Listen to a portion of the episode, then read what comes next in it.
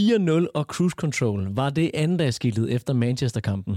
Ja, det var det. Altså, øh, man kan heller ikke komme udenom, at når man har stået på Drømmenes Teater i onsdags øh, og tirsdags, og hvornår det ellers var, vi spillede, øh, så, så var det også et andendagsskilde som journalist, som fan øh, på en eller anden led. Så øh, ja, det var det. Men, men et fint et af slagsen. Du lytter til Kvartibolt, en podcast om hele byens hold for alle, der elsker FCK.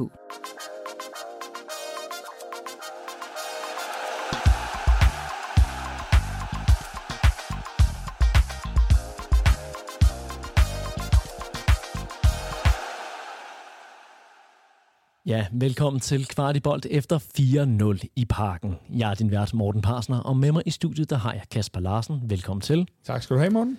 I studiet, der har vi også ugens gæst, som er U17-træner i AB. Velkommen til, Markus Lindom Huggensen. Mange tak. Og det er jo øh, første gang, du er i studiet, men det er ikke første gang, vi har en øh, AB-mand øh, inde og, og snakke med os. Øh, jeg kan forstå, at du er Simon Andresens øh, protégé, eller er det helt, øh, er det helt skævt? det vil jeg ikke sige. Ah, nej, nej, jeg kender Simon som en god fyr. Jeg må se, om jeg kan leve op til, til hans niveau. Øhm, det håber jeg. Det kan jeg nok ikke, hvis man skulle spørge ham selv i hvert fald. Nej, men altså for min del, så er det, Morten, det bliver bare nødt til at sige, at det bliver sgu rart at få noget kvalitet ud fra AB. Jeg ved, Simon han sidder og lytter med derude, og øh, nu er vi bare gået efter at få kvalitet i stedet for, øh, for det her, så øh, nu får jeg nok en eller anden øh, bejmand eller noget af Simon næste gang, jeg ser ham, men øh, han kan tage det. Vi lægger i hvert fald ud med kæmpe store forventninger til, øh, til Markus. Så, så i alle tilfælde, hjertelig, hjertelig velkommen til. Tak, tak. I den her nedtagt, der skal vi tage fat på følgende. Vi skal snakke om FC Københavns midtbanekonstellation, som i dag var en lille smule anderledes end vanligt. Vi skal snakke om FCK's udfordringer mod hold, der parkerer bussen, og hvordan det faktisk ikke var tilfældet i dag, og hvorfor det rent faktisk endte med at være rigtig godt for FC København. Som lytter, så får du også en kort optakt til pokalkampen på tirsdag mellem FCK og FCM.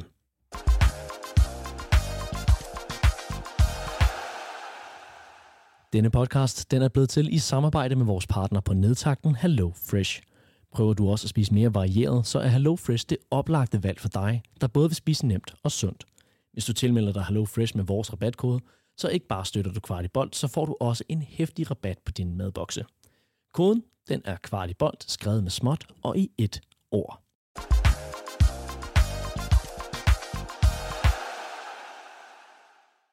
Gutter, 4-0, det er jo en komfortabel sejr. Og Kasper, du var jo som altid ned i mixzone efter kampen, så jeg synes næsten, at vi i dag skal starte med cheftræner Næstrup's perspektiv og høre, hvad, hvad han ligesom havde at sige til, øh, til den her snitter, som, øh, som Hvidovre vel blev, blev udsat for. Næstrup, 4-0, komfortabel sejr. Hvordan øh, så du kampen? Jamen, jeg så den øh, som om, at jeg synes, vi spiller med et godt offensivt mindset i dag. Kan score kan score mange flere mål øh, på, på de åbne chancer, vi, vi brænder, men også de farlige situationer, hvor vi ikke lige, hvor vi måske lige sløser øh, lidt, specielt i, i første halvleg efter 2-0-målet. Øh, og så synes jeg, det er, jo, det er jo et eller andet sted defensivt. Selvom vi møder jo et hold, som, som jo faktisk har rigtig mange dygtige boldspillere centralt, der kan, kan tage tempoet lidt ud af kampen på den måde, men, men det, det er meget tilfreds med, at vi ikke er i nærheden af at give en øh, farlig øh, afslutning væk i dag. Er du overrasket over, hvor meget både mellemrum og bagrum, at de efterlod til jer?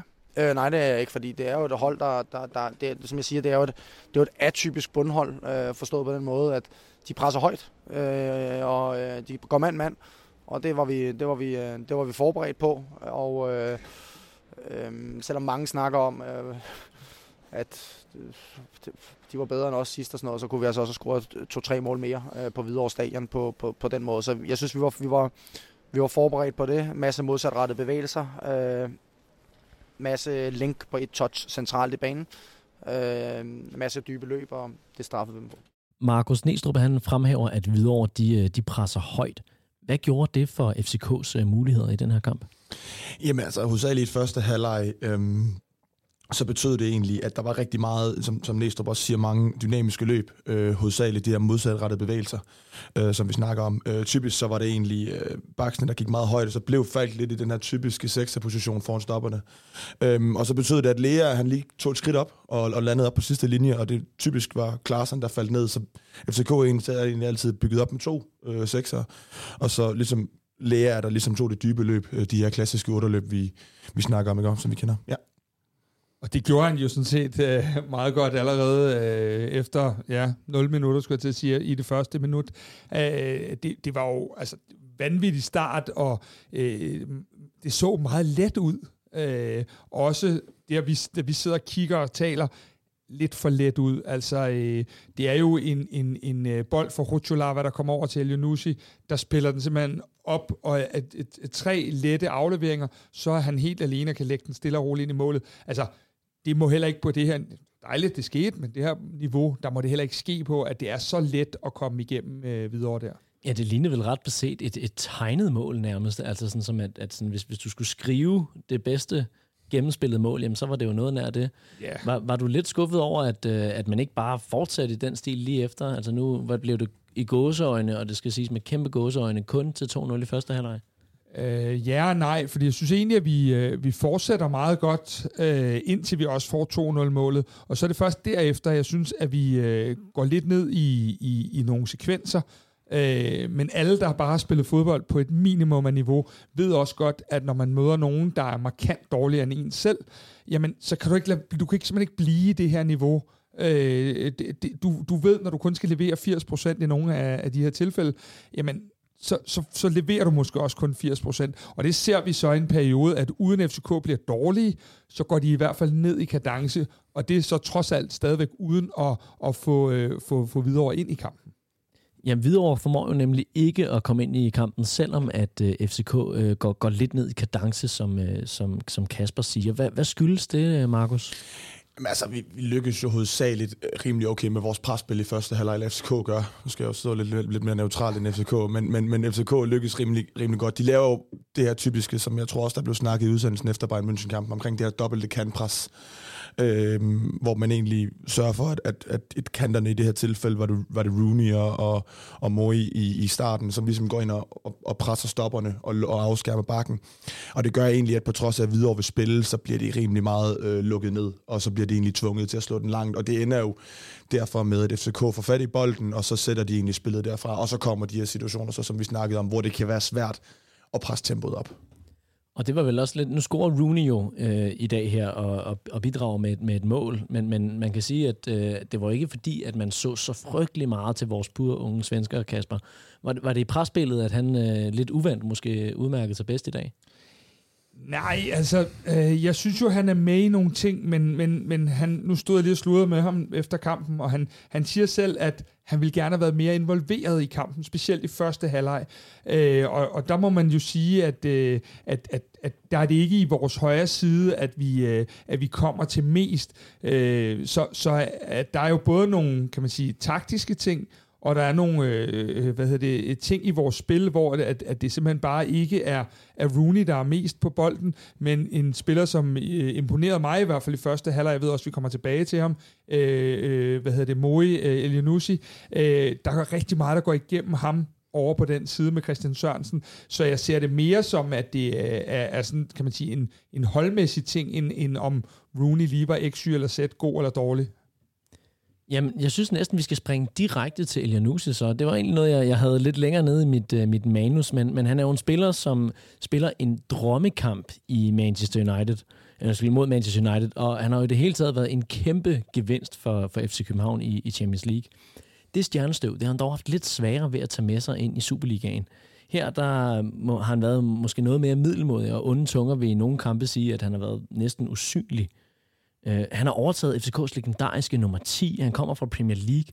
Har han indtil nu levet op til forventningerne, hvis vi lige ser bort fra den her videre kamp for nu?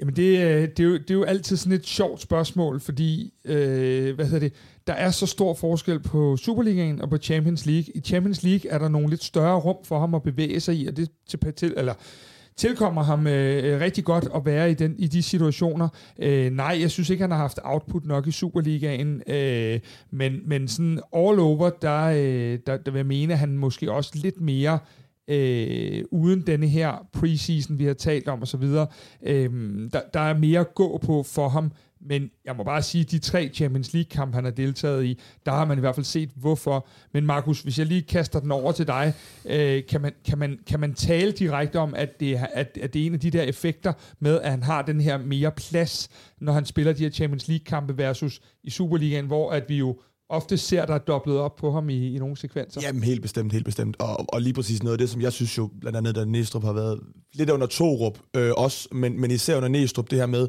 når, når FCK får presset modstandere ned mod eget felt, de der kombinationsspil på de der første berøringer, som Jakob Næstrup er rigtig, rigtig dygtig til på den sidste tredjedel, der er han jo helt genial. Øhm, og det ser du jo ikke på samme måde i dag, fordi videre netop også gerne vil gå lidt højere, især i første halvleg.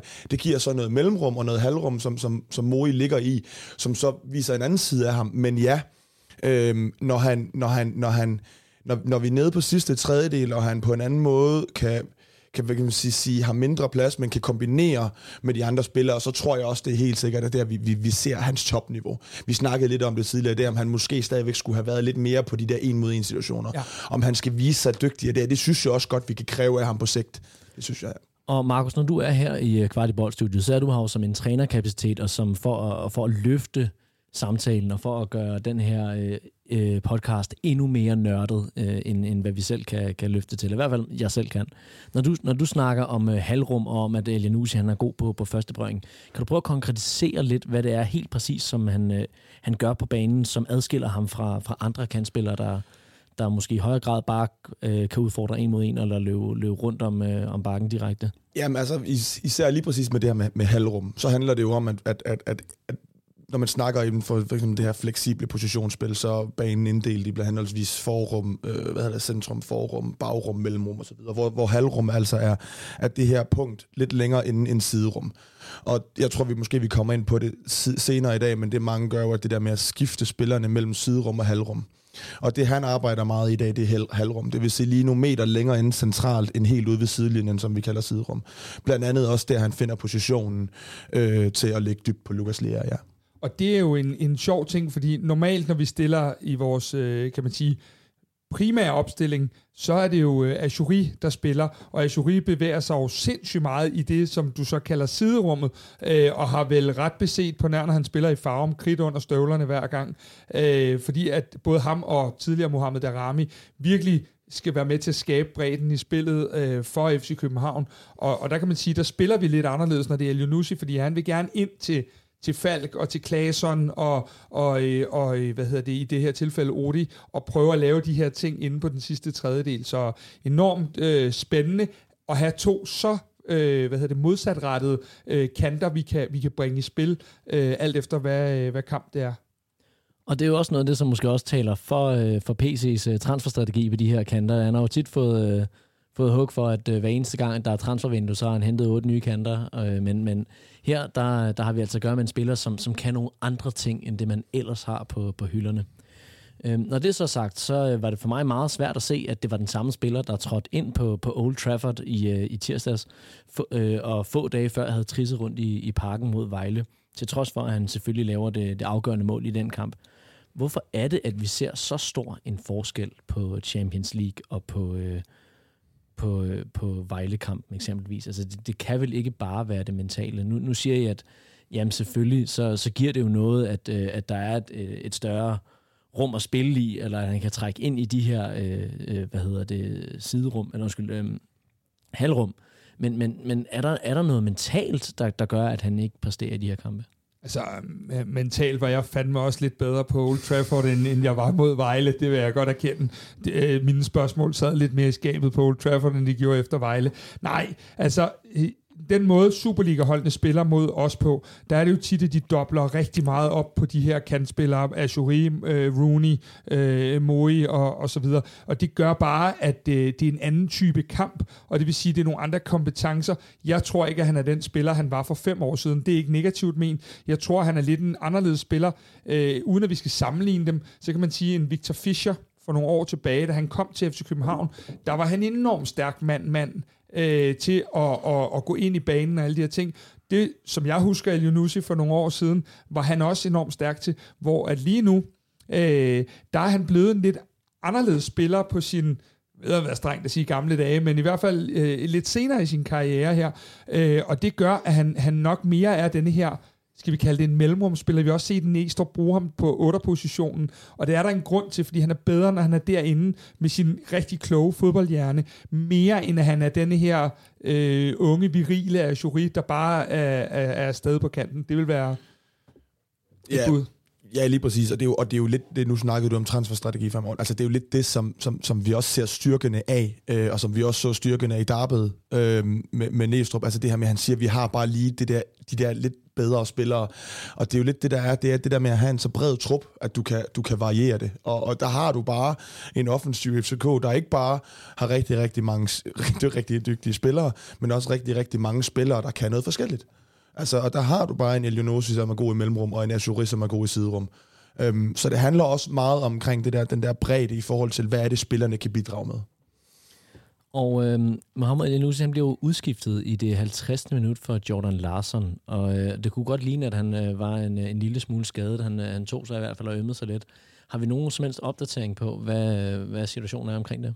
Ja, altså øh, øh, Næstrup sagde, som han jo selvfølgelig skal sige, som jeg altid siger, det er lige tidligt nok at give en, en update på det, øh, men han sagde, når vi spiller hver tredje dag, så er der selvfølgelig en mulighed for, at, at, at der kan ligge et eller andet her, men han håbede, at det var noget, de havde taget i opløbet, øh, så, øh, så der ikke skulle være nogen problemer med, øh, med, med Mohammed, men det er klart, når der kun er tre dage til næste kamp, så kan det igen være, at man skal kigge lidt ind i, som man jo også har gjort med Ajuri, øh, er det så det, at de skal sættes i spil allerede, så man, man virkelig lytter til den load, øh, som, som der er. Ja, Kasper, nu nævner du selv Azuri. Øh, hvorfor var det, at han overhovedet ikke er i truppen i dag? Azuri var øh, faktisk i den trup, de øh, ville have præsenteret os for i dag, men øh, han mærkede øh, det, som der bliver kaldt stivhed i kroppen, og øh, det gjorde, at, øh, at, at så, så vælger man simpelthen i en periode som nu, øh, også kvæg hans historik, hvor han har haft de her småskader, og kvæg, at han, øh, at han jo øh, har, har rejst øh, på den anden side af kloden. Altså, vi andre, der bare sad to timer i maskinen for Manchester, var jo tre dage om at blive rettet ud, og han har altså siddet der i 20. Så, øh, så på den led, så, så går man lige ind og vurderer, når de har nogle af de her øh, lidt slitage, og man går ind og kigger på load, man går ind og kigger på de her ting, og så skal de bare ikke spille i sådan en øh, sammenhæng. En, øh, en anden spiller, som vi jo var lykkelige for at have tilbage, og som, øh, som gudskelov ikke er skadet længere, det er David Kocholava. Sikke en bombe at have ham tilbage i startopstillingen. Kasper, det var næppe overraskende for dig. Du har jo fulgt med på, på tieren og har, har løbende også talt med både Næstrup og øh, David Kocholava. Men, men for os andre dødelige, øh, som, øh, som bare øh, får præsenteret startopstillingen, så var jo det her noget, som virkelig, virkelig bare var helt, helt, helt fantastisk. Hvordan var hans, øh, hans kamp i dag, øh, Markus? Jamen, jeg synes, det var fint. Jeg synes, det var en, det, det var en, en fin start øh, at komme tilbage for, for Rutschulava. Jeg tror også, det var, det, det tror jeg også, øh, Næstrup havde det rigtig, rigtig fint med. Det er den her slags kamp. Øhm, en kamp, hvor han ikke bliver presset alt for meget i sin en mod en situationer defensivt. En kamp, hvor han ikke bliver presset på alt for mange bagrumsbolde, men måske mere nogle duelspilsbolde, øh, som jo blandt andet er i de situationer, hvor han skal være rigtig stærk. Øh, defensive dueller. Øh, det synes jeg, han lykkedes rigtig, rigtig fint med i dag. Øhm, og det tror jeg egentlig også var meningen, at det var derfor Næstrup, han synes, at den her kamp, den passede rigtig godt til ham. Ja, jeg skulle lige så sige, det var måske i virkeligheden bare, fordi det var den helt perfekte kamp, og de helt perfekte omstændigheder for Kutsulava. Ja, det synes jeg. Altså, det synes jeg, og jeg synes, at det, i og med, at der ikke var mere pres på, så var han heller ikke ude i rigtig særlig mange specielt dynamiske bevægelser. Hvis, hvis han var ude i dem, så var det fordi måske, hvis der skulle dækkes noget bagrum, når FCK tvang øh, videre til at spille, til at spille bag på dem. Øhm, men, men ellers det, og så kommer han jo ind, og måske får en lidt en, den samme følelse af at kunne noget specielt i forhold til de her standardsituationer, som jeg jo også husker det, som om giver det ene mål, øh, det her med at få forlænget hovedstødet. Så jeg tror egentlig, at Næstrup er meget tilfreds med, at han kommer ind og skal få en stille og rolig kamp, uden nogle, nogle, nogle deciderede store udfordringer, øhm, defensivt, individuelt, taktisk, øhm, men kommer ind og får en følelse, at han kan bidrage med noget, især med, med sit duelstyrke defensivt, ikke? Kasper, øhm, nu er du her i en øh, funktion af ekspert, men hvis nu prøver at spørge til dig som øh, Kasper Larsen, fan af FC København, hvordan var det så at se øh, David i den hvide trøje fra start af? Fantastisk. Øhm, Udover at du har med et menneske at gøre, som er... Der, der er søde mennesker og gode mennesker, og så er der dem der, der lige har 5%, udover at de er søde og gode. Det er en spiller, der har de 5%. Så sådan, på den personlige front, så er jeg sådan enormt glad for at se David igen. Øh, og jeg hæfter mig ved alle de ting, Markus siger, men jeg hæfter mig også ved en, ved en anden ting, og det er, du har fået din leder tilbage. Når jeg ser hans, øh, nu, nu som alt benene, de bliver bedømt på, de her spillere, men når jeg ser hans arme i dag, og hans fakter, og hans, øh, altså nu var der jo ikke så meget at råbe til af medspillerne af, men hele tiden dirigerende, kontrollerende, alle de her ting, så kan man bare se, hvor meget man har manglet den slags, og det bliver jo så helt emotionelt, når Bøjle så også kommer ind det sidste stykke tid, fordi det, jeg synes, vi har manglet, det er ledelse, ledelse, ledelse nede i de bagerste rækker. Og er der nogen, der står for det, så de to gode fyre, Bøjle og, og David. Og øhm, der kan man sige, jeg tror ikke rigtigt, vi kan bedømme Krotolava ud fra den her kamp. Jeg er meget enig med Markus i, at, øh, at, at alt sidder i skabet. Næstrup kalder også hans præstation perfekt. Men jeg bliver også nødt til at sige, øh, og jeg håber virkelig ikke, at Per Fransen og kompagni lytter med, det var også et Nordic Bet Liga-hold, vi møder i dag, det, og det er med al respekt for andre modstandere i Superligaen, øh, og især for videre også øh, flotte historie med at komme herop, for det er et mirakel, de har lavet, og det fortjener så meget anerkendelse. Og det er vel ret beset også det første Nordic Bet-hold, som FCK de, de har mødt. Øh, vi har jo de seneste på kvart boldudsendelser skulle øh, bruge øh, uforholdsmæssig lang tid på at stå og rose modstanderen, og på at snakke om, hvor gode de gør, gør det, og hvor, hvor kloge de har været herinde i, i parken. Er det ikke øh, befriende så rent faktisk at møde et hold, som, øh, som måske i højere grad taler til, til FCK? Jo, altså det, det, kan, det kan man sige, øh, og det kan man godt argumentere for. Altså, man kunne forestille sig, at det de kunne have gjort videre, som, som Næstrup bliver rigtig påtalt, det gør de ikke. Men det de kunne have gjort, var jo, lidt, var jo gøre lidt ligesom Vejle, øh, og, og, og stille sig længere led og gøre det sværere, men der går de jo åbenbart ikke på kompromis øh, med deres strategi, og, og det giver jo FCK nogle muligheder, øh, og det giver jo også nogle FCK nogle muligheder for netop, som du siger, Kasper, at bringe nogle spillere, øh, en Bøjle, en Rutschulava, øh, og det giver nogle muligheder for at bringe nogle spillere at få noget, få noget, få noget, få noget spil i gang inden en vigtig kamp på tirsdag, ikke? Men Markus, øh, uden at du lige pludselig, øh, så vidt jeg hører, så er Fransen stadig træner dernede, øh, og det tror jeg for også, han bliver ved med at være, og det skal han også være. Var det en anelse naivt at bare beholde sin egen spillestil? Jeg kan jo godt lide, at man gør det, men var det en anelse naivt at beholde den spillestil øh, herinde i, på det, der er en af de sværeste udebaner i Superligaen?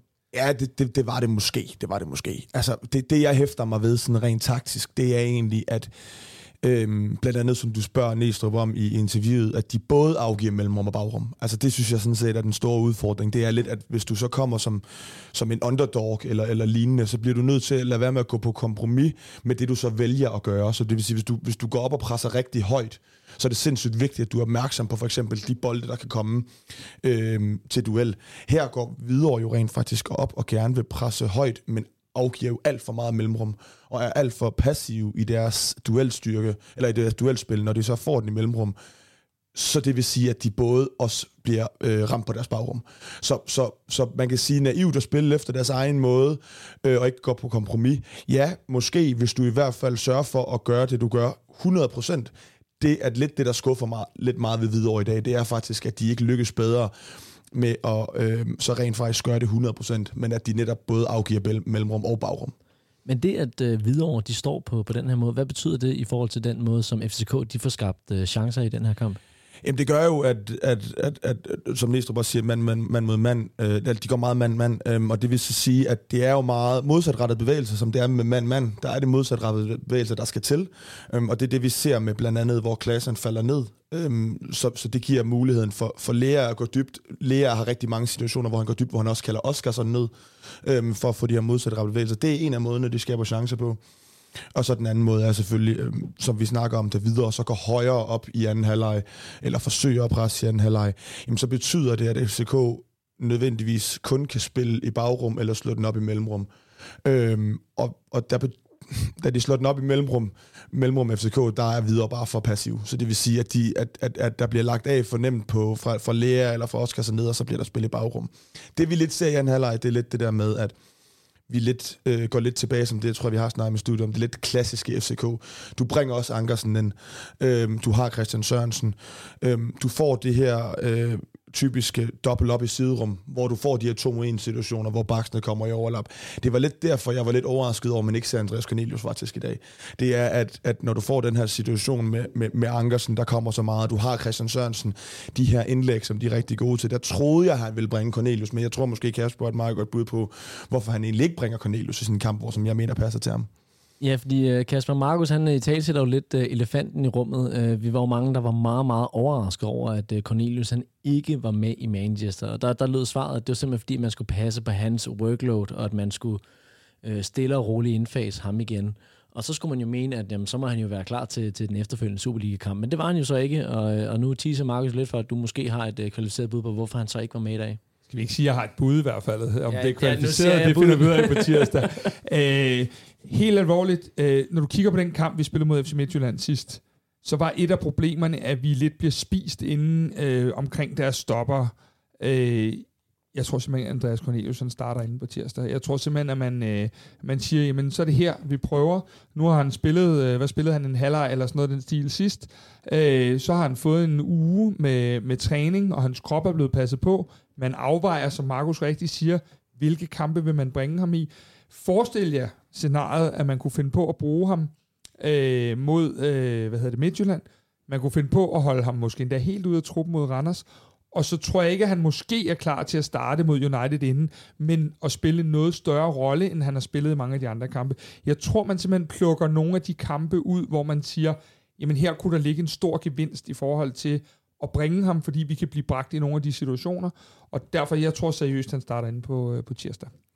Og hvis man gerne vil høre Kasper Larsens bud på øh, de andre positioner i startopstillingen mod øh, FC Midtjylland, så skal man altså bare øh, holde ud i resten af udsendelsen. Så øh, til sidst skal vi nok komme ind på, øh, på hele FCK, FC Midtjylland optakt.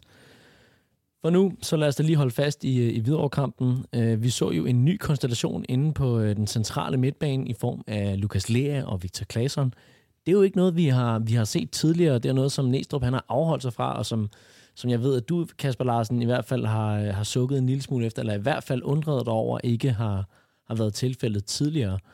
Øhm, Markus, hvad, hvad betyder det for, øh, for, øhm, for kampen, at, at de her to kan ligge ved siden af hinanden? Du nævner selv det her med, at der er mange modsatrettede løb, hvor at Claesson søger ned, og Lea søger dybt. Men, men hvor er det, at øh, lige præcis den her konstellation, den adskiller sig fra eksempelvis, når Diogo Gonçalves han er inde på banen? Du har jo en, øh, en klasse, som er, som er rigtig, rigtig klog. Det tror jeg, der er rigtig, rigtig mange, der ved. Han er rigtig, rigtig spilintelligent. Øhm, og det vil sige, at han er jo god til at afveje situationerne i forhold til, hvem han spiller sammen med. Lige præcis i den her, i den her kamp, der betyder det, at du har en klasse, som, klassen, som også er rigtig dygtig i det, der hedder fase 1-2, altså opbygningsspillet. Og der som sagt, som der er det rigtig meget ham, der falder ned ved siden af Falk i det at bygge op, og så er det Lea, der går dybt. Øhm, det betyder også, at du faktisk kan spille Lea lidt på to måder. Du kan både spille ham lidt i bagrum med de her otte løb, han tager hans dybe løb, men du kan også få en bold slået op til ham, som man kan holde fast i, fordi han er så fysisk stærk. Øhm, det kan du ikke helt på samme måde med Diogo Gonçalves. Øhm, måske fase 1 til 2 er han lidt samme type som Klaasen, måske i forhold til, at han er god øhm, i opbygningsspillet. Der kan Lea, Lea nogle lidt andre, øhm, nogle lidt andre ting, øhm, i form af for eksempel det at kunne holde fast i bolden, øh, duelspillet, men også at løbe dybt, som Diogo selvfølgelig også godt kan. Og Markus, når du snakker om fase 1-2, så snakker vi jo selvfølgelig om det her opbygningsspil helt nede fra, fra forsvarslinjen og så videre til, til midtbane, og, og, og inden man reelt set kommer i en afslutningsfase som regel. Og der, der er det jo så, du siger, at, øh, at der er Klaasen rigtig, rigtig, rigtig stærk. Ja, altså han, han bliver i hvert fald brugt på den måde i dag. Øh, de starter jo meget med at lægge den der trekant mellem øh, Rutschulava og så Dix, og så ligger Falk ret øh, centralt foran de to hele tiden, så de ligger som en trekant. Så starter de en med Lukas, Lukas Lea klassen lidt længere op, og så falder klassen ned ved siden af Falk. Og så sætter man Lukas Lea frem, ikke? Og som, som vi snakkede om, altså klassen, han er bare dygtig, han er klog, og han kan både spille det dybe fase 3-spil, men han, kan, han er også dygtig nok, både teknisk og, og, og, og spilintelligensmæssigt til at tage del i det der fase til 2, hvor vi bygger op og spiller forbi modstanderen. Og det er jo en meget god argumentation for, hvorfor Klaasen han, øh, han kan spille, øh, hvad skal man sige, alle ugens dage og i alle konstellationer, og måske også er manden, der er først på, på holdkortet. Men Kasper Larsen, hvorfor er det så, at sådan en spiller som Lukas Lea, han shiner så meget i, i sådan en opstilling som i dag? Jamen, øh, allerførst, så kan man sige, at han bliver, øh, det, det er jo et stykke hen ad vejen, det er nogle af de ting, også Markus holder fat i. For det første bliver han jo et opspilspunkt, fordi at vi, øh, vi spiller med, med, med Odi, som ikke har trods alt den power og fysik, som Lukas har, så vi kan bruge ham som et punkt lidt længere fremme på banen, når vi gerne vil det. Øh, så er der det, at han faktisk tager rigtig mange af de her øh, anden løb ind i feltet, hvor at øh, han jo tidligere også har lavet rigtig mange mål for os og bliver så farlig. Øhm, og så er der jo selvfølgelig hele hans arbejdsraseri. Og så synes jeg noget, at man er nødt til at give ham i dag. Jeg synes faktisk, han er enormt dygtig på bolden i dag også. Øh, et af de ting, han nogle gange får lidt, øh, lidt røg for. Øh, jeg synes faktisk også, at han har en rigtig god kamp på, på bolden. Og, og øh, hvad hedder det?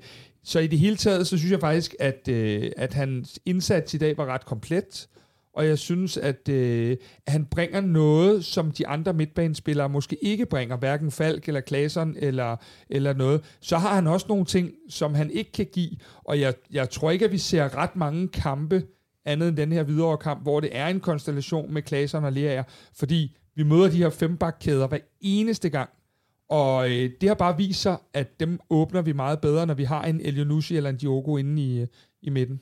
Ja, og, og, og som du siger lidt, nu, kom, du, nu siger du det her med de her anløb for Lukas Lea. Altså man kan sige, når, når vi så laver det skift, eller når FCK laver det skift, som de gør i anden halvleg, hvor de bringer Peter Ankersen, hvor man kunne have haft en Cornelius, jamen så gør det jo også, at netop fordi Lukas Lea er så stærk, som han er i hovedstødspillet, så gør det også, at Øh, selvom du egentlig ikke har en Cornelius, så kan du holde Lukas Lea inde og stadigvæk være farlig i forbindelse med de her indlæg, hvor vi dobler op i siderum. Når du får en Ankersen, som ligger dem så godt, når du har en Christian Sørensen, som ligger dem så godt. Så han er jo en trussel på rigtig, rigtig mange måder og må være pissirriterende for modstanderens træner, netop fordi, at han kan komme ind i så mange forskellige facetter af spillet, øh, og være irriterende. Ja. Øhm, så så det, det, det er svært bare at sige, jamen, pas på hans anden løb, fordi så er han, så er han op på 9. position, og så videre, så videre. Så, øhm, så et godt våben, og jeg synes også, at, øh, eller jeg tror, at det er lidt en gave til Lukas' præstation, også i Manchester, at han starter den her kamp, fordi han har faktisk ikke startet særlig mange af de her kampe, hvor vi møder modstand af, af, fra den, kan man sige, den formodede lidt tungere del. Så det er faktisk første gang, at han får en start der, og det tror jeg simpelthen er kvæg, at, øh, at han er ret godt spillende lige i øjeblikket, fordi det her var faktisk ikke en kamp, jeg havde troet på forhånd, at kvæg det Næstrup har gjort resten af efteråret, øh, var en Lukas Lea-kamp. Og så kan man sige, at med, med David Koscielava, så noget af det, som du fremhævede ved ham, det var, at du så, at der var en leder i, uh, i midterforsvaret. Er Lukas Lea også en uh, leder på, på midtbanen, spørger jeg meget ledende. Ja og nej. Uh, Lukas er en leder i forhold, af, i forhold til sin... Nu har han jo spillet AB. Det, det, det skal vi lige trække fra. Men, øh, men derudover, så, øh, så hvad hedder det, er han jo en leder på en anden måde.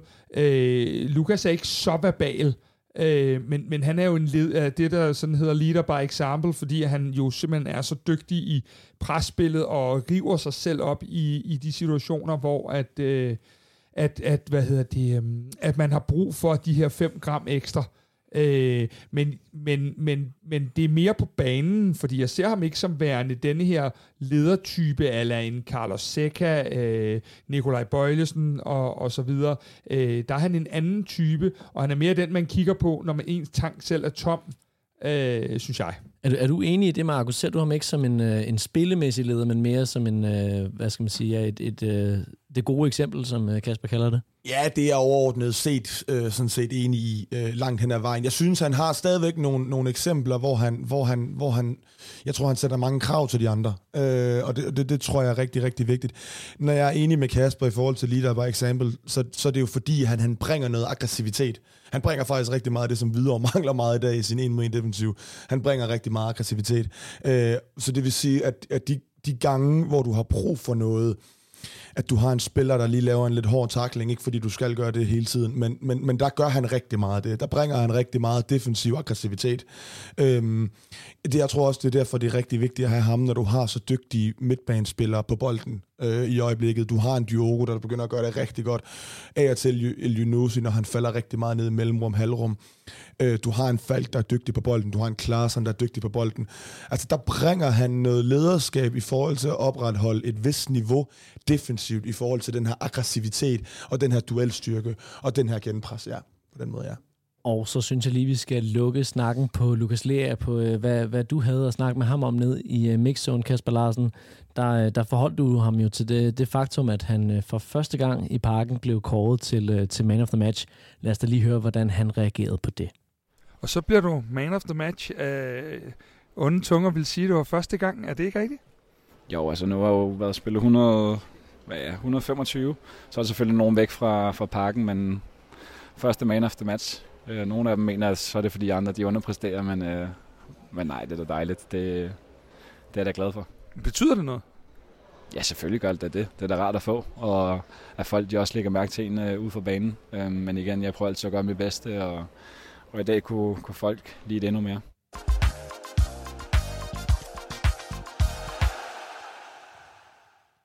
Kasper, i torsdags, der var du forbi mig i Nordvest til en snak om dagens kamp, og for at ære os i fællesskab over kampen i Manchester. Men menuen, det var ikke nogen skuffelse. Øh, det er jo Hello Fresh, som vi har som sponsor, så du var jo på forhånd varslet om, at øh, det skulle nok blive lækkert. Ja, det er sgu meget sjovt, fordi at, øh, jeg havde virkelig store forventninger til manus, men jeg havde øh, regnet med, at jeg skulle forbi en eller anden øh, øh, Just Eat et eller andet agtigt på vej hjem. Men øh, det må fandme være godt, det her Hello Fresh, fordi når, når de kan få, øh, få dig til at fremstå som, øh, som sådan en chef med, øh, med torsk og hele lortet, øh, så bliver jeg nødt til at sige, så må det kunne noget, det her øh, Hello Fresh øh, eksperiment. Ja, um, der, var, der var seks skridt, der var til at forstå, så det, det gik i sidste ende.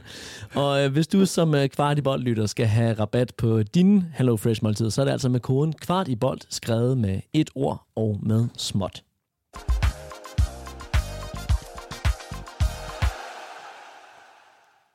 Ori Oskarsson var tilbage i startopstillingen igen, og han, øh, han løb, og han øh, scorede, og han øh, gjorde vel ret beset sit, Kasper. Øhm, hvor, hvorfor var det, at øh, Ori han øh, startede ind i dag, og ikke for eksempel Jordan Larsen eller øh, Andreas Cornelius? Jamen, øh, ja, uden at man kan begynde at snakke om, at ting går på tur, det tror jeg ikke på, at det gør, så, øh, så, så er vi jo i en position, hvor Jordan fik den her Vejle-kamp. Øh, hvad hedder det? Claesson spiller den over i Manchester, 9-rollen, og så, øh, så ser man det som en oplagt mulighed for Odi til at komme Øh, det er jo lidt tid siden, han har scoret, trods alt, til at komme tilbage på, øh, på sporet, og, og, og så, han kunne også have spillet med Jordan Larsen, fordi der var det her, som, som, som Markus har sagt, det her bagrum, som Jordans små hurtige fødder kunne have udnyttet, men jeg synes egentlig, det er godt set, og jeg synes også, det er godt set, at han holder ham i 90 minutter, øhm, fordi jeg synes faktisk, at øh, der var ups og der and downs. Øh, han skulle nok have scoret mere, men, øh, men ret beset øh, er han jo øh, godt spillende og har lagt noget på sit spil. Ja, han er egentlig, um, som sagt, og så tror jeg også, det har noget at gøre med, at, at, at som Næstrup siger, øhm, at han ikke havde, eller han forventede også, at, at, at, at Hvidovre ville, ville afgive både det her mellemrum og bagrum. Og der, der kan Oscar sådan lidt måske ikke helt perfekt endnu, men han kan godt lidt begge dele. Han kan både linke op i fase 1 til 2 og være en opspilstation, hvis der er meget mellemrum. Han kan også have farten til at løbe dybt, hvis der er bagrum, det giver. Han kan også, hvis vi er stærke i øh, vores omstillinger øh, og er gode til at få fat i bolden i vores presspil, øh, eller nu skal ikke i vores presspil, i vores, øh, når vi råber bolden på midten af banen eller andre steder, så kan han også løbe dybt. Så jeg tror måske også, uden at skal vide sig klog på, hvad Næstrup han tænker, så tror jeg også, der er noget at gøre med, at, at når, du bruger, når du bruger Oscarsen, så får du lidt begge, begge ting, hvis det er det, der skal til. Øhm, du får både opbygningsspilstationen, men du får også ham, der kan løbe i bagrum. Markus, nu er det jo første gang, du er med i podcasten, så jeg kunne godt lige brænde ind med et spørgsmål her, der, der gik lidt på. Jeg synes jo personligt, at Odi har taget nogle ret store skridt. Jeg synes, han havde nogle ret store mangler da vi starter op efter sommerferien. Jeg synes, vi ser nogle flere facetter i hans spil. Øh, hvordan ser du umiddelbart hans udvikling? Jamen, jeg synes egentlig, at, at, at, at det, vi, det, vi starter med at se fra ham, det er, at han er jo lidt den her fox in the box, kan man sige. Ikke? Og udover at han er god til at løbe dybt, så er han en målrev. Øhm, jeg synes, han begynder at lægge et aspekt øh, undskyld, et, et, en, en facet på, på sit spil nu. Øh, det her af og til en mod en, øh, som jeg synes, han bliver bedre og bedre til. Øh, og så som jeg snakkede om det her med, med at linke op i fase 1 til 2, synes jeg, han er blevet bedre til nu. Så, så, så, vi, så han kan begynde at bruges på, på, på, på, på flere måder, afhængig af, hvad vi nu har brug for. Men handler det ikke også om, Markus, det der med, at han måske er begyndt at stole mere på sin fysik? Fordi man kan sige, øh, det var noget af det, der, der øh, var et problem øh, på et tidspunkt. Men nu der er det som om, at han også stoler mere i de dueller, han kommer ind i på, at han rent faktisk kan, kan, kan komme ind i de dueller og vinde dem. Og det virker som om, at både de mål, han nu har lavet, den tillid, han har fået, øh, hvad hedder det, øh, at det har givet ham den der power. Vi har set det med andre unge spillere. Jonas Vind for eksempel, da han kom op, havde meget svært ved at bruge sin fysik godt nok i forhold til, da han ligesom begyndte at komme ind, hvor det gjorde lidt mere ondt og få lidt hår på brystet, og man plejer jo at sige, at de her nier, de skal have slået 3-4 tænder ud, før de er ægte nier, og Gud skal få lov, at Ori ikke får slået nogen øh, tænder ud. Men, hvor, hvor siger de det, Kasper? Ej, det er noget, jeg lige har opfundet. Æh, hvad hedder det? Der er sgu ikke så meget der. Det var bare noget, jeg lige... Ja, det, det, det, der sker lidt, øh, hvad det angår. Nej, men i hvert fald, at Odi kommer ind og bliver, bliver øh, mere frygtløs, og ser, at han godt kan være med hos de voksne, på de her dueller det tror jeg er, er et springende punkt i nogle af de facetter, du siger. Jamen, helt bestemt, og jeg tror også, at det er jo ikke, det er jo ikke nogen ny øh, opfindelse, at, at, at mål afler selvtillid. Og, og, og, og det aflever jo ikke bare selvtillid i forhold til at skabe flere mål, det aflever også selvtillid i forhold til at tro på sine egne kompetencer. Og der tror jeg det helt klart, at, at, at eftersom Ori han er begyndt at, at, at blive mere og mere integreret i spillet, og få også nogle kampe som i dag, som er lidt nemmere, så betyder det også, at han tør at tage spillet til sig, og det, tør, og han, han, det betyder også, at han tør at gå ind i duellerne. Jeg tror også, at at der er blevet sat nogle krav fra Næstrup, måske uden jeg skal vide mig klog på det, omkring at hvis han skal spille, jamen, så er han måske en mulighed for at kunne både være den her link-up-spiller, men også bagrum. Men det kræver måske også, at han har en forlagt noget fysik på. Og det kunne jeg også godt forestille mig har været et krav, sådan så han rent faktisk kan begge dele af spillet. Vi skal snakke om en uh, spiller, som hverken var på banen eller i truppen, nemlig vores argentinske Matteo Tanlongo. Han fik nummer 8. Han spiller i en 6'er position, hvor vi må sige ikke er være bredest besat. Hvorfor er han ikke med i en uh, kamp som, uh, som mod Hvidovre, Kasper Larsen? I stedet for, at øh, jeg står og kloger mig på det, så kan jeg jo sige, øh, da Næstrup bliver forholdt det her spørgsmål i mixzone, så kigger han iskoldt rundt, og så siger han, jamen, øh, de 20 bedste, de er med i truppen i dag. Og øh, hvad hedder det? Øh, det er, det er et svar, og det er et svar, I får resten af efteråret, ligegyldigt hvad, at de 20 bedste er med i truppen hver gang, og det gælder Babacar, det gælder Tanongo, og det gælder jo i øvrigt de spillere, der, øh, der måtte sidde over. Så øh, vi er i en position, hvor at vi har Rasmus Falk, øh, vi ser Oscar Højlund komme ind og, og, og, og få den her sekserposition før en Tanlongo. Vi ser en Tanlongo, der ikke engang starter inde i den her Lysang-pokalkamp, hvor at jeg lige ved at tro, at øh, du kunne have startet inden, Morten. Kun lige ved. Kun lige ved.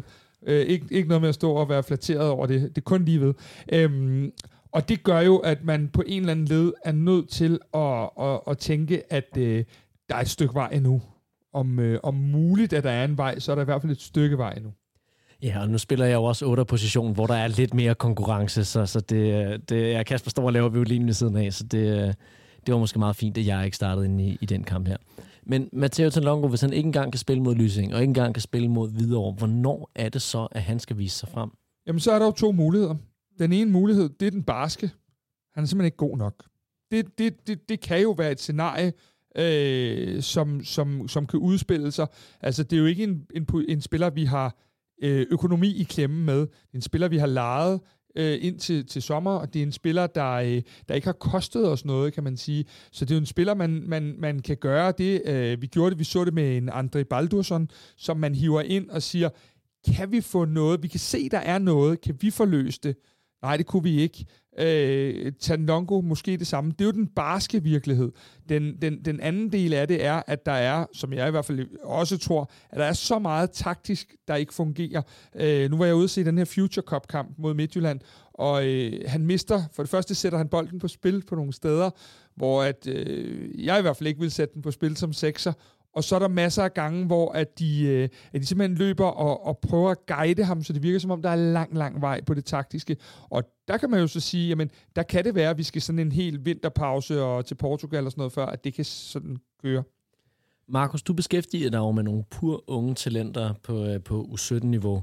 Øhm, øhm, vores øh, argentinske Matheus Longo, han er jo lidt ældre, men han er jo stadigvæk ikke desto mindre, må man betragte som et, et talent. Hvordan skal man motivere sådan en spiller, som er ung og som ikke får spilletid? Øh, jeg kan forestille mig, at der på jeres U17-hold også er nogle spillere, som er ude i periferien, og som, øh, som man stadigvæk tænker, hvordan, men, altså, og som man stadigvæk må være nogle dygtige fodboldspillere, siden de kan være med på det niveau, men som så ikke får spilletid. Jamen, jeg tror egentlig, det er en balancegang, øh, fordi at balancegang mellem det at sætte, sætte krav til, hvad for et niveau man, man skal være på, hvis du siger det selv, Kasper, i forhold til Næstrup, det her med, at han starter i en rigtig stærk start, eller var mod Lysing også, for at sige et eksempel om de bedste spillere. Det er sådan set det ene, tror jeg, øh, i forhold til at forholde, holde, holde et højt træningsniveau, holde et højt niveau, så kræver det også, at, at, at, at du sætter krav til, øhm, om, om hvem der spiller. Det er det ene. Og så tror jeg også, der er også begyndt at komme den her tendens i moderne fodbold, og man ser det også i, i de større klubber, at jamen, du giver spillerne lidt tid til at finde ud, altså til at komme ind i de her relationer, og blandt andet få, få et indblik i, hvad er det, hvad er det for en måde, vi, vi spiller på. Øhm, og det tror jeg også er tilfældet her med Næstrup. Jeg tror egentlig, han er, han er egentlig rimelig tålmodig med Tonlongo, tror jeg, i forbindelse med det. Øhm, så jeg tror, at for at motivere ham, så kræver det, at man, man, man gør det klart over for ham, øhm, hvad er det for nogle krav, vi sætter, og at øh, vi har et vist niveau, samtidig med, at man giver ham noget smule tid til at lære både relationerne, men også øh, spillestilen at kende.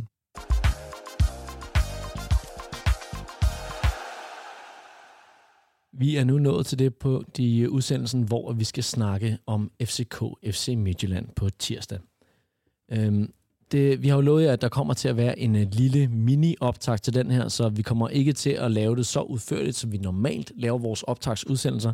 Men ikke desto mindre, så er der et spørgsmål, der for mig presser sig rigtig, rigtig meget på. Og øh, jeg synes næsten, jeg skal give dig det, Markus. Hvad kommer til at være den største udfordring for FC København mod FC Midtjylland?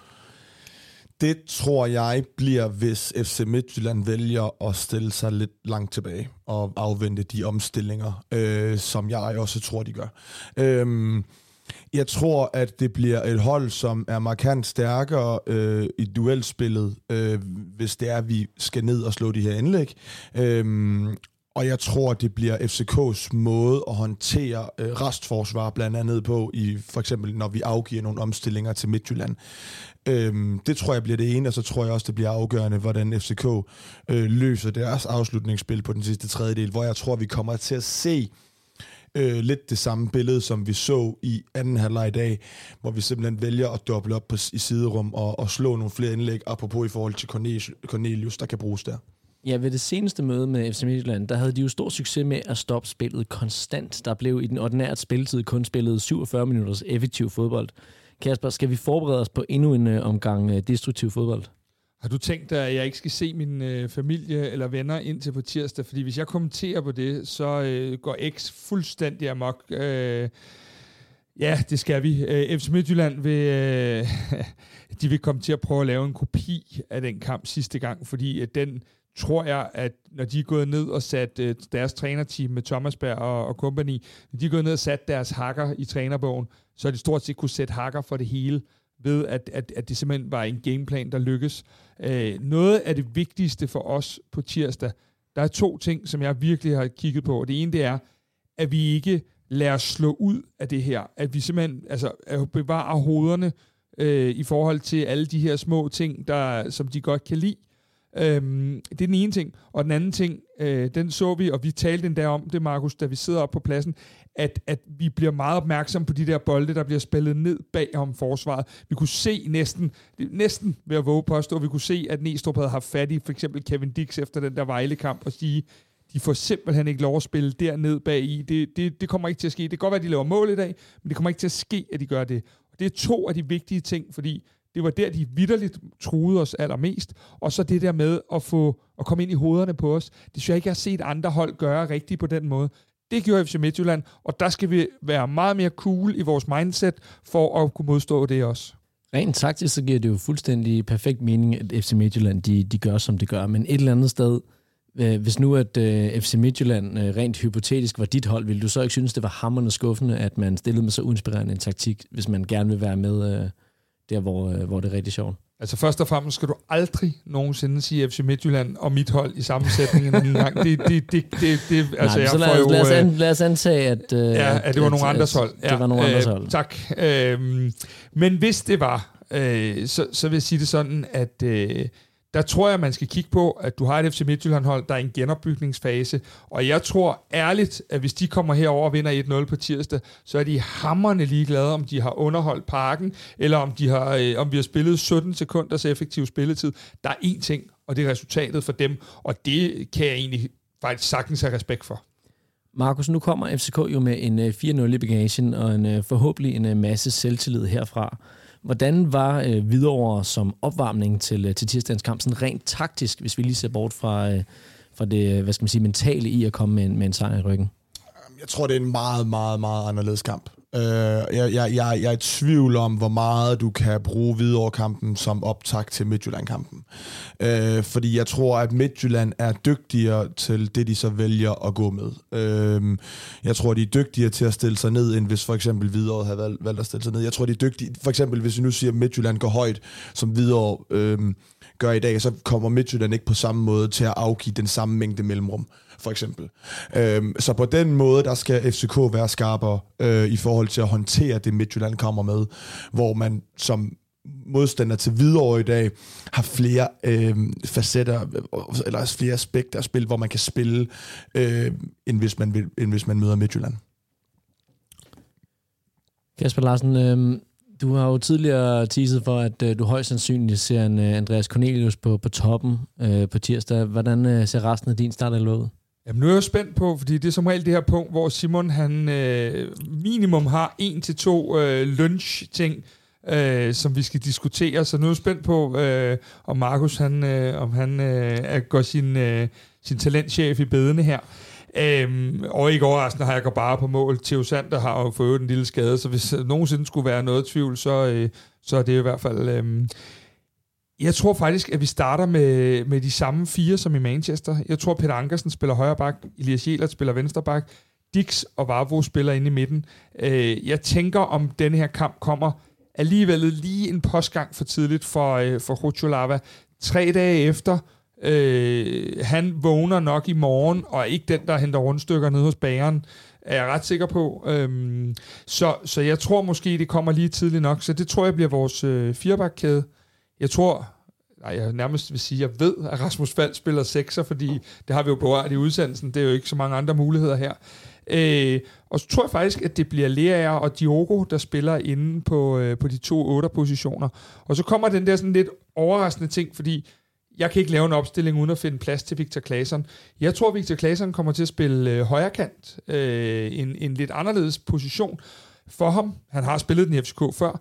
Det tror jeg, han gør, fordi at man gerne vil have ham til at komme ind i de her mellemrum, og så vil man gerne have Ankersen til at komme på, på yderkanten, på ydersiden, og slå de her, ja, skal vi kalde dem Ankersen special dropbolde ind i hovedet på Andreas Cornelius, som, som jeg har som nier, og så har jeg selvfølgelig, hvis, hvis, øh, hvis han ikke er stiv i lemmerne mere øh, af jury, så skal han selvfølgelig ud og, og øh, hygge sig lidt med, ja, med Henrik Dansgaard. Ja, Markus øh, Claesson som, øh, som kant, det er jo ikke en position, som han har spillet meget på det seneste. Øh, er du klar til bare at gå fuldstændig i kølvandet på, på Kasper Larsen, eller hvordan vil du øh, gætte på, at FC København de stiller op? Øhm, jamen, jeg er egentlig meget enig i meget af det. Jeg er hovedsageligt enig i bagkæden. Jeg tror ikke, det er helt umuligt, Christian Sørensen kommer til at spille. Nej, det øhm, tror jeg også. Det, ja, det kan sagtens ske. Ja, jeg tror, Christian Sørensen, i forhold til det, vi snakkede om før, hvis, man, hvis Midtjylland vælger at stille sig ned, og vi får de her klassiske FCK-situationer med, med, med, med Peter Ankersen, og så kunne jeg godt forestille mig, Christian Sørensen er samme årsag til de her indlæg. Også måske lidt, at der kommer måske nogle muligheder, hvis det er, Midtjylland stiller sig langt ned, øhm, og så vil der komme nogle muligheder med, med, med de her tidlige indspil, som man også kalder det, fra halvrum. Og der er Christian Sørensen rigtig, rigtig stærk. Øhm, så jeg det er tror, faktisk et rigtig stærkt argument, det der, også øh, med, med Cornelius og de her ting. Ja, det, ja. den køber jeg faktisk også. Øhm, jeg ved så ikke, om det er, øh, fordi Ankersen passer godt til den gameplan, men ja. jeg ved ikke, om det er for vildt i sagt i anfølgelsestegn, at sætte Jelert ud, ud, ud for, fordi Jelert han bringer rigtig, rigtig meget offensivt også. Spørgsmålet er, om det lige er hans kamp. Jeg tror godt, jeg kunne forestille mig, at, at, at, at nu kommer vi til at se, om Cornelius starter ind. Jeg tror ikke, det er helt umuligt, at Klaassen stiller, spiller på nieren også. Det er også muligt. Ja. Øhm, fordi jeg tror, at det er en kamp, hvor at, nu, nu må vi afvente og se, hvad Midtjylland gør. Men med den spilintelligens, som Klaassen han har, så tror jeg, at han kan være rigtig god i den kamp i forhold til, nu må vi se, hvor, hvor de afgiver rum. Men han er rigtig, rigtig god på sidste tredjedel i forhold til det her kombinationsspil, øh, bandespil, spil på tredje mand. Når man har modstanderen langt nede, der vil han være god. Øhm, og så vil han være rigtig, rigtig god til at falde ned i mellemrum øh, i fase 1 til 2 Plus at, øh, at de to Midtjylland-stopper øh, er i hvert fald ikke nogen, der er glade for, når forsvaren søger væk fra dem.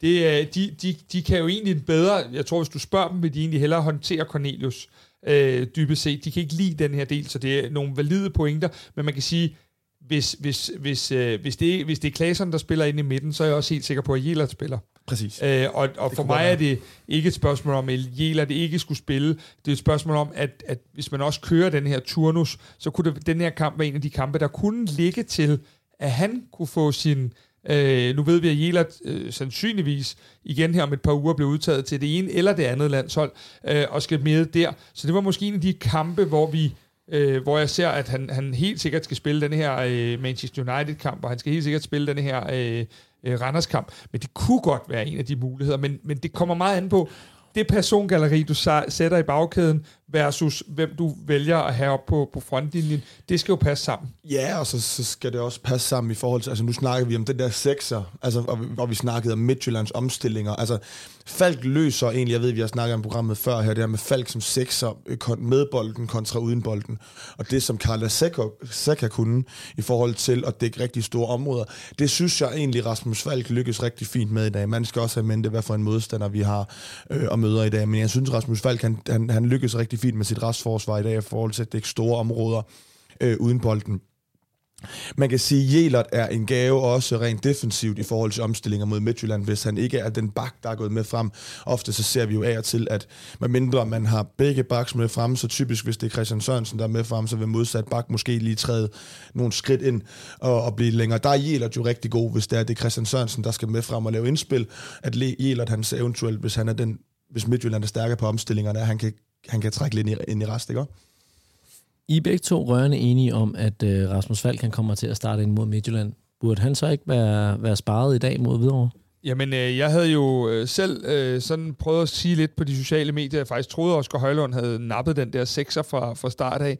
Øh, de må simpelthen vurdere, og det har vi jo ikke en kinamand chance for, de må simpelthen vurdere, at falsk krop og hans load øh, på alle de her, øh, de her lækre sportsbehøver, de render rundt i, at, at det simpelthen ser fornuftigt ud på alle parametre, fordi han bliver ved med at spille, og han er jo ikke gået ned i niveau, og han er heller ikke gået ned i arbejdsindsats, så, øh, så det må simpelthen være den her, og Rasmus er jo vant til det efter mange år, syv år herinde, er han jo vant til det her program, og, og, og jeg er helt sikker på, at de havde sparet ham i dag, hvis der havde været den mindste ting, så, øh, så det er jo sikkert bare... Øh, vores, øh, vores Falk, der, øh, der, der øh, gør op med de her sæsoner, hvor han ikke har spillet så meget, så tager han en forholdet nu, fordi at han også er så vigtig for vores spil i alle de her øh, øh, kampe. Øh, for mig at se, så afgøres kampen på tirsdag dybest set, ud over en masse obvious ting, så øh, kommer den til at være mest af, hvem har lært mest af det sidste opgør.